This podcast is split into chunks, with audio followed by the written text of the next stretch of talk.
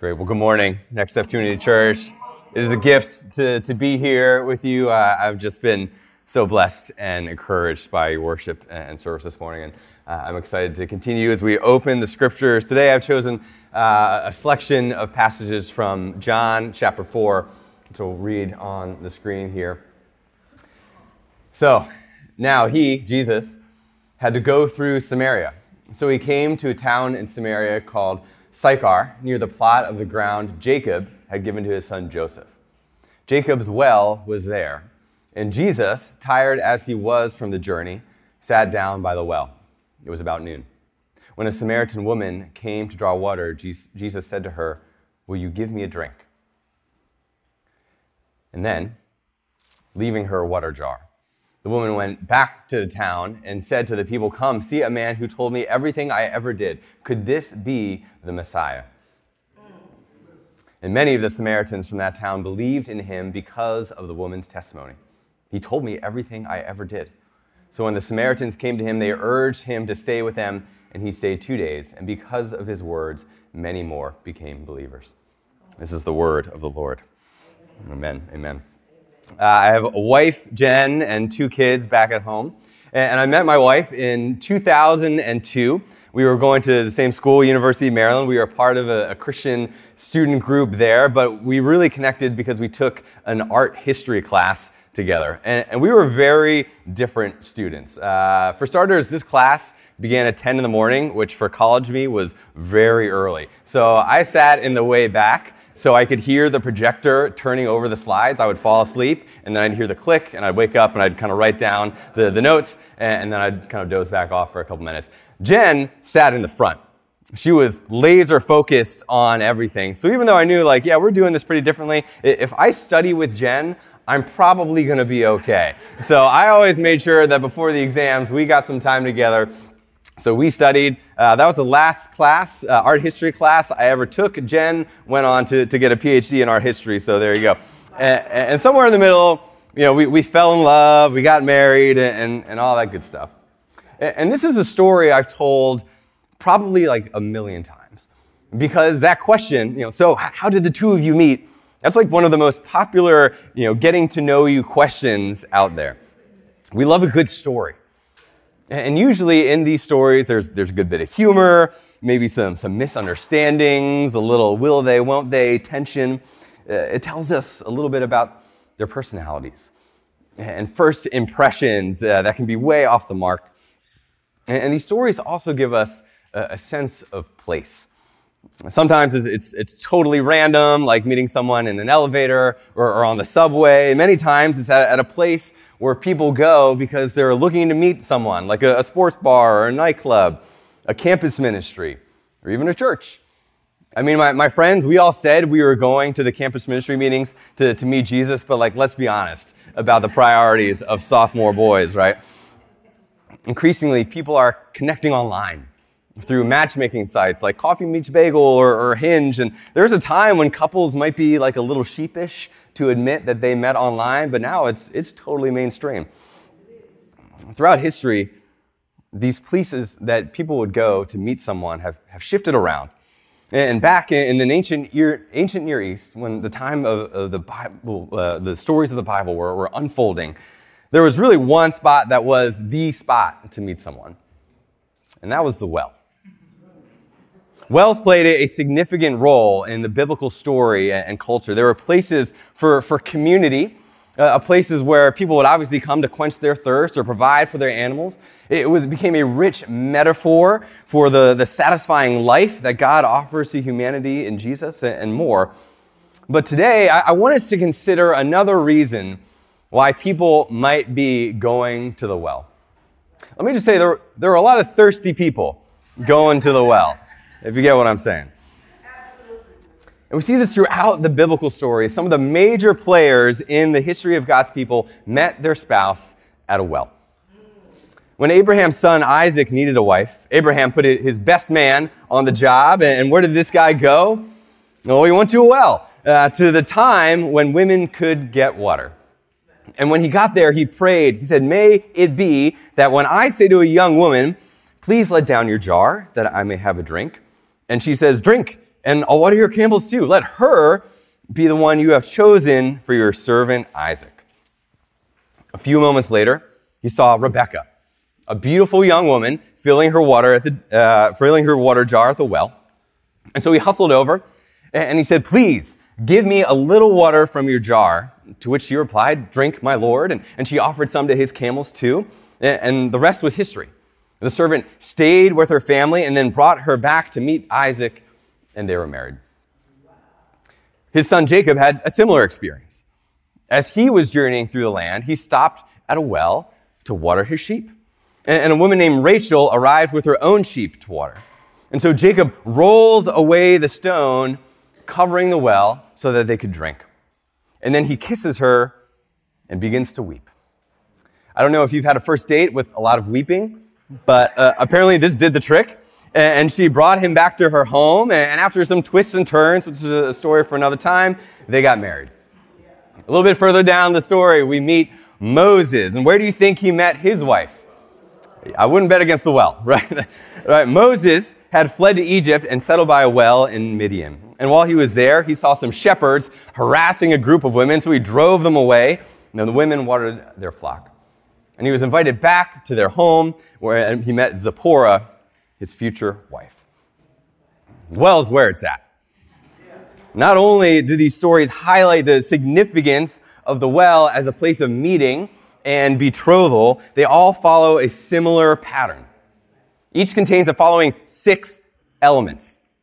There's a man on a journey from a foreign country. He encounters a woman at the well. Someone draws water. The woman hurries home to bring news of this visitor to her family. There's hospitality. The woman stays, uh, the, the visitor stays with the woman's family. And finally, the two parties are joined as one. These are our narrative cues that help the readers or listeners of the story see how, how they're all connected right? It's kind of like if you go to a movies and the first shot is uh, a long time ago in a galaxy far, far away. What kind of movie are you at? Star Wars, right? Like you know it, right? If the story begins with once upon a time, you know you got like a fairy tale coming your way, right? So when we jump ahead several hundred years to the time of Jesus, the initial hearers about this meeting between Jesus and this Samaritan woman are gonna, they're gonna have these cues in the back of their minds. And so, how does this story unfold? Jesus is on a journey into Samaria from a different country. He encounters a woman at a well. They talk about drawing water. So at this point, things are, are going to start to click. The, the hearers are going to be think like, oh yeah, I know what's going on. I see what's coming here. And, and did I mention moments before this story? Jesus was referred to as the bridegroom. So after her encounter with Jesus, the woman returns to her community with news of this visitor. They extend hospitality and they welcome Jesus to stay with them, which he does. And there's a joining, a, a, a marriage, but not in kind of the, the human institutional sense. There's something deeper going on here. This isn't necessarily a story about the, the institution of marriage. Marriage is a good thing but it's not the ultimate thing. Singleness is a good thing, but it's not, it's not the ultimate thing. And at various times throughout the church, we've kind of elevated each one to a higher status than they need to have. But at the end of the day, marriage and singleness are, are signs. Signs that point us towards the faithful love, commitment, sacrifice of Jesus. But this isn't a story about the signs. This is a story about the real deal, the real thing. This is a story about God's covenant with humanity, a marriage, a, a union between God and people. And in the same way that we've seen how wells are so much more than, than wells, they play a key role in reminding us of the covenant love of God. You know, a lot of these stories about dating and romance and, you know, how I met your mother type sitcoms, there's a lot of elements of, of humor in them. But when it comes to pursuing intimate connection with another person, there's often a lot of confusion, and pain as well. There's fear of rejection,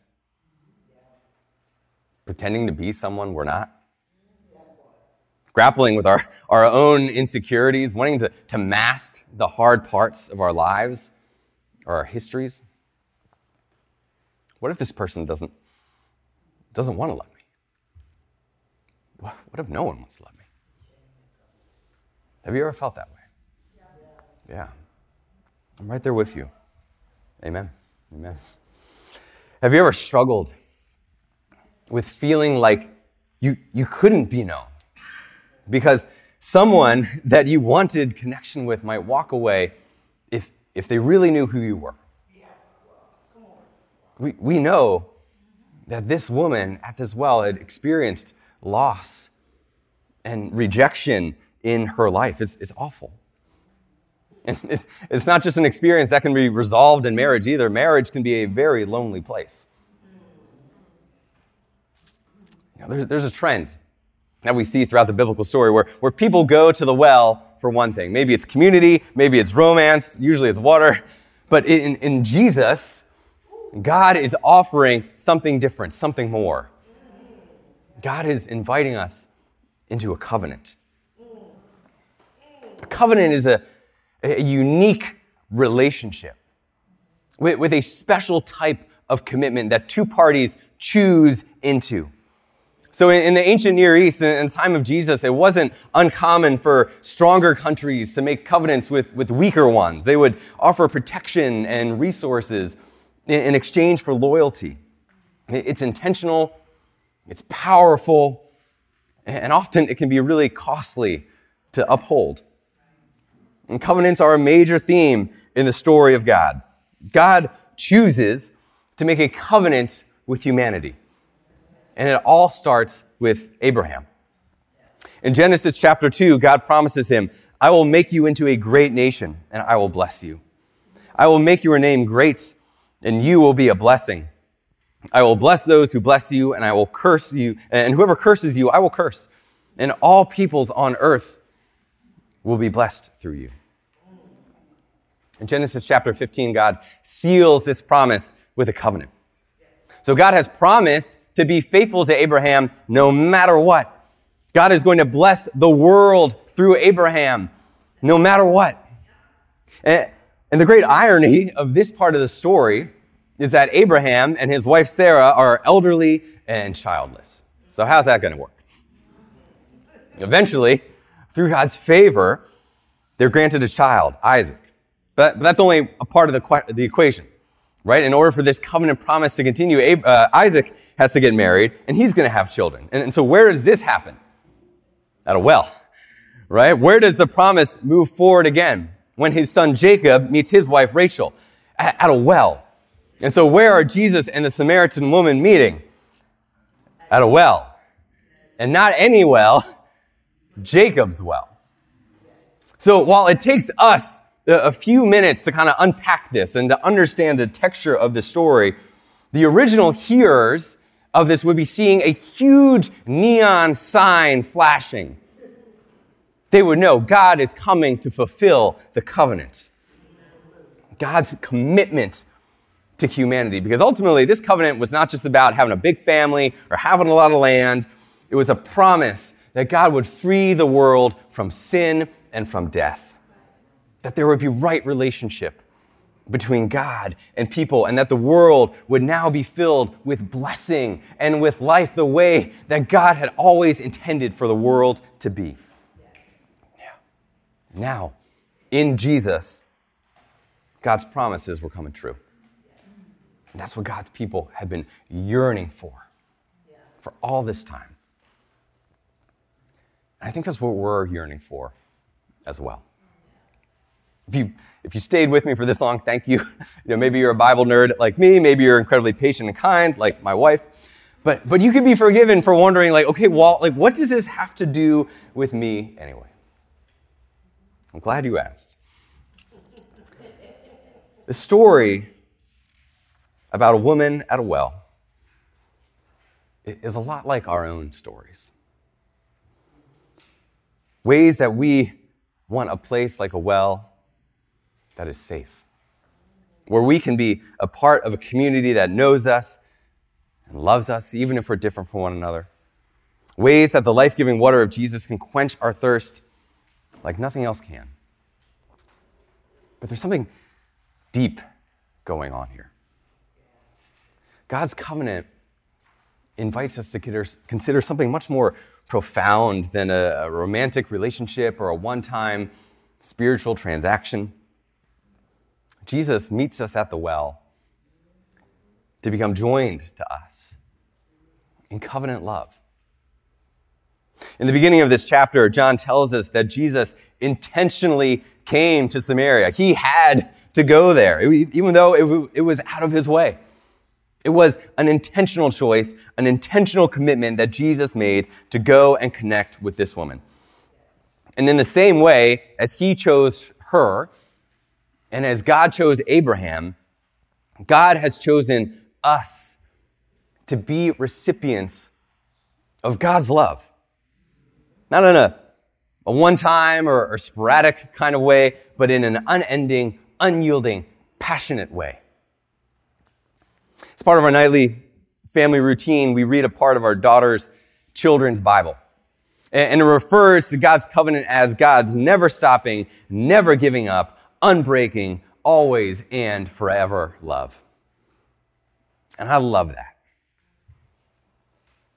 But at the same time, it's hard for me to believe that God wants to love me like that. I just know myself. And I know my past. And I know my mistakes. And honestly, there's, there's just a lot of times where I feel like a jerk. My selfishness just ramps up. Not a good friend. leave people hanging. And my wife and kids know that part of me way too well. You know when you're in like an argument with a spouse or a friend or a family member and you're, you're starting to feel heated and, you start kind of like loading up in your mind some ammo that's really going to hurt them and there's a little voice inside of you that's like hey don't do it man but you ignore that and you let them have it and after that those words come out and that damage is done i'm just left alone wondering how could anyone love me? How can even those closest to me love me? How could God love me? Do you ever wonder that too? And yet we see Jesus came to this well to invite this woman into a relationship defined by this never stopping, never giving up, unbreaking, always and forever love. Jesus is extending that same invitation to us too. God has chosen us for covenant love. But do we believe that? Or are there other things that we believe that keep us from receiving that invitation? Things we believe about ourselves, things we believe about God. When Jesus begins having this conversation with the Samaritan woman, she engages with him, but there are also ways in, in which she kind of keeps him at arm's length. Her very first words to him are, You're a Jew, and I'm a Samaritan woman. How can you ask me for a drink? And later she brings up this dynamic again when she says, Our ancestors worshiped on this mountain, but you Jews claim a place where we must worship is Jerusalem. There, there are things uh, about this world, about God, about herself, that she's believed her, her whole life. Narratives that have had a defining impact on her. Narratives that have shaped how she understands her value as a woman, as a Samaritan, as a person who has gone through difficult circumstances. And so when God shows up in the flesh to offer this covenant love to her, there's a question mark. Almost a little bit of a will they, won't they tension. And, and while there's a lot of this woman's story that is difficult for me to relate to, given our, our vastly different life experiences, this part of it, uncertainty in the face of God's love, I totally get that one. Because I also have narratives running through my head all the time about who I am and who God is. They're not good ones either. There's a way in which I never feel enough, in which I'm constantly pulled into comparison traps with other people, seeing how, how gifted they are, how established they are in their lives and careers, how it just seems like they, they have it all together. And yet here I am, feeling like a fraud and an imposter. So, when it comes to the idea of receiving this lavish and extravagant love of God, love that is freely given, love that, that chooses to take hold of me no matter what, I struggle. Sometimes I, I, I don't know what to do with it. Don't I need to do more? Don't I need to be more to be worthy of this love? Don't I have to earn it somehow? And I know this story isn't unique to me. I didn't just conjure up this inadequacy narrative out of, out of nowhere. The air is filled with it. We're constantly getting messaging that we're not enough. Messages that say, for, for whatever reason, this love, that's not for us. And when I really stop to think about it, well, usually it's when I buy into my, those lies, that's when I start acting out like a jerk anyway. And the cycle just goes around and around and around. Yeah. Is there a narrative that runs through your mind or your heart that causes you to hold God's love at arm's length? What is it? Maybe it's similar to what I shared. Maybe it's the idea that God's love is for certain kinds of people, and you're just not one of them. Or that your past is too checkered for God to do anything with. Or that God would love you if you didn't keep making that same kind of mistake, and yet there you go, just making that same kind of mistake. Or maybe simply that God just doesn't see you, doesn't care about you. We hear stories like today's, where, where God comes in with this covenant love, an insistence to love and to bless us, and yet we, we resist. We can't bring ourselves to, to receive it, to believe that it's true. These lies block the love that God wants to give. There's this, this interesting moment in the story of Abraham and Isaac. They had been walking with God. God had been blessing them. Their lands and their, and their flocks grew, and they dug many wells so that this blessing would flourish. And this prompted envy from another people group, the Philistines. And we read in Genesis 26 that the Philistines went around and stopped up all these wells, filling them with dirt. Something about this image that's so powerful to me. We were created for connection with God, created to constantly receive and delight in God's covenant love for us the ways that God loves us all the way down. and yet something is blocking us. Our, our hearts have been stopped up by these narratives that we've bought into, the lies we believed about ourselves, about God. Right? Do you, do you feel that way? Like, yeah, I would love to, to receive this love, but there's something in the way. One of the things that Isaac had to do was go back in and dig up these wells so that the water would flow forth once again and God's covenant story would move forward once again. We've got to dig up these wells. We've got to get all of that junk out of there that is keeping us from experiencing the love and joy of God. because how different would our lives be if we no longer believe that we are unworthy, unlovable, inadequate, overlooked? What if Our lives became shaped by the power of knowing that God has called us his own. What would be different about your life?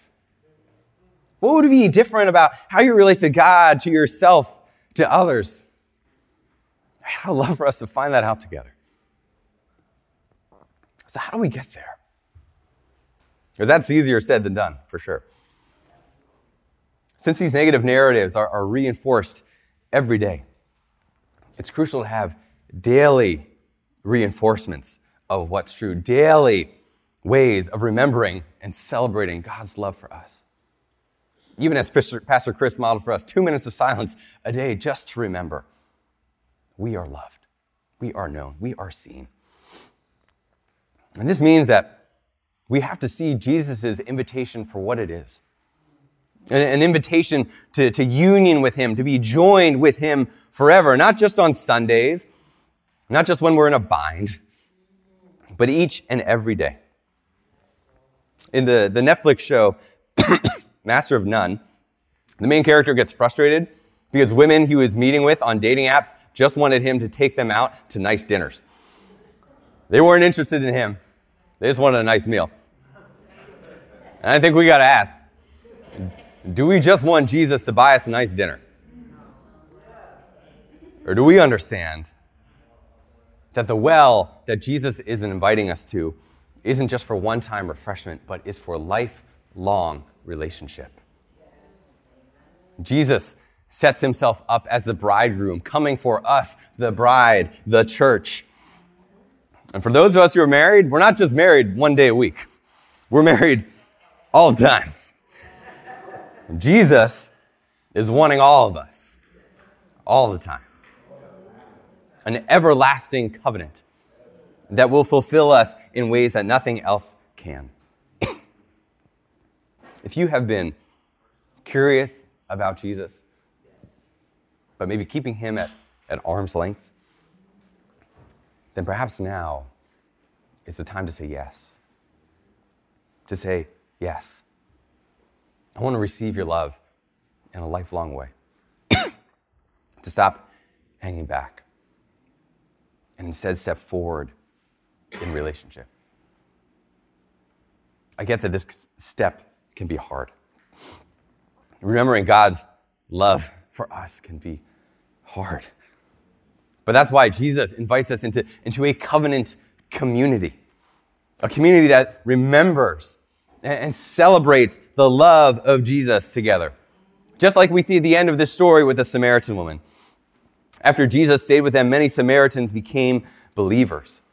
And so now, instead of being a community that just reinforced narratives of shame or competition, which the woman at the well was all too familiar with, it became a community centered on following Jesus together. That's what a, a church can be. We're not just people who show up at a common event or activity. We're invested in one another's lives. We can help each other dig up the wells and receive the love of Jesus together. There's really nothing like it members of this covenant community, like in my church, like they, they know me, they really know me. Not in a way that's shameful or, or weird, but they, they know the narratives that I buy into. They know the ways that I can resist God's love. And they ask me about it. They challenge me on. And sometimes I don't always welcome their reflections or their questions. But after my initial bristling dies down, I'm so thankful because I know that they are for me. And they've entrusted me with the ways that they are wanting to grow as well. So we get to enjoy and pursue this covenant love together. So, friends, what are the ways that you can help one another dig up the wells and let God's love flow forth? When God made a covenant with Abraham, God committed to doing whatever it takes to be faithful to that promise, even entering into death. And in Jesus, we see God doing just that. Jesus goes to the cross, to defeat sin, to defeat death, and to ensure that nothing would ever uh, separate us from the love of God. That's what we remember. That's what we celebrate when we come to the table. We remember that we have been united to Jesus as his bride. That we literally receive the covenant love of Jesus into us to refresh us and renew us. And then we are sent from this table, not as a people who are shaped by narratives that erode who we are, but as people who are now shaped by God's never stopping, never giving up, unbreaking, always and forever love. Thanks be to God.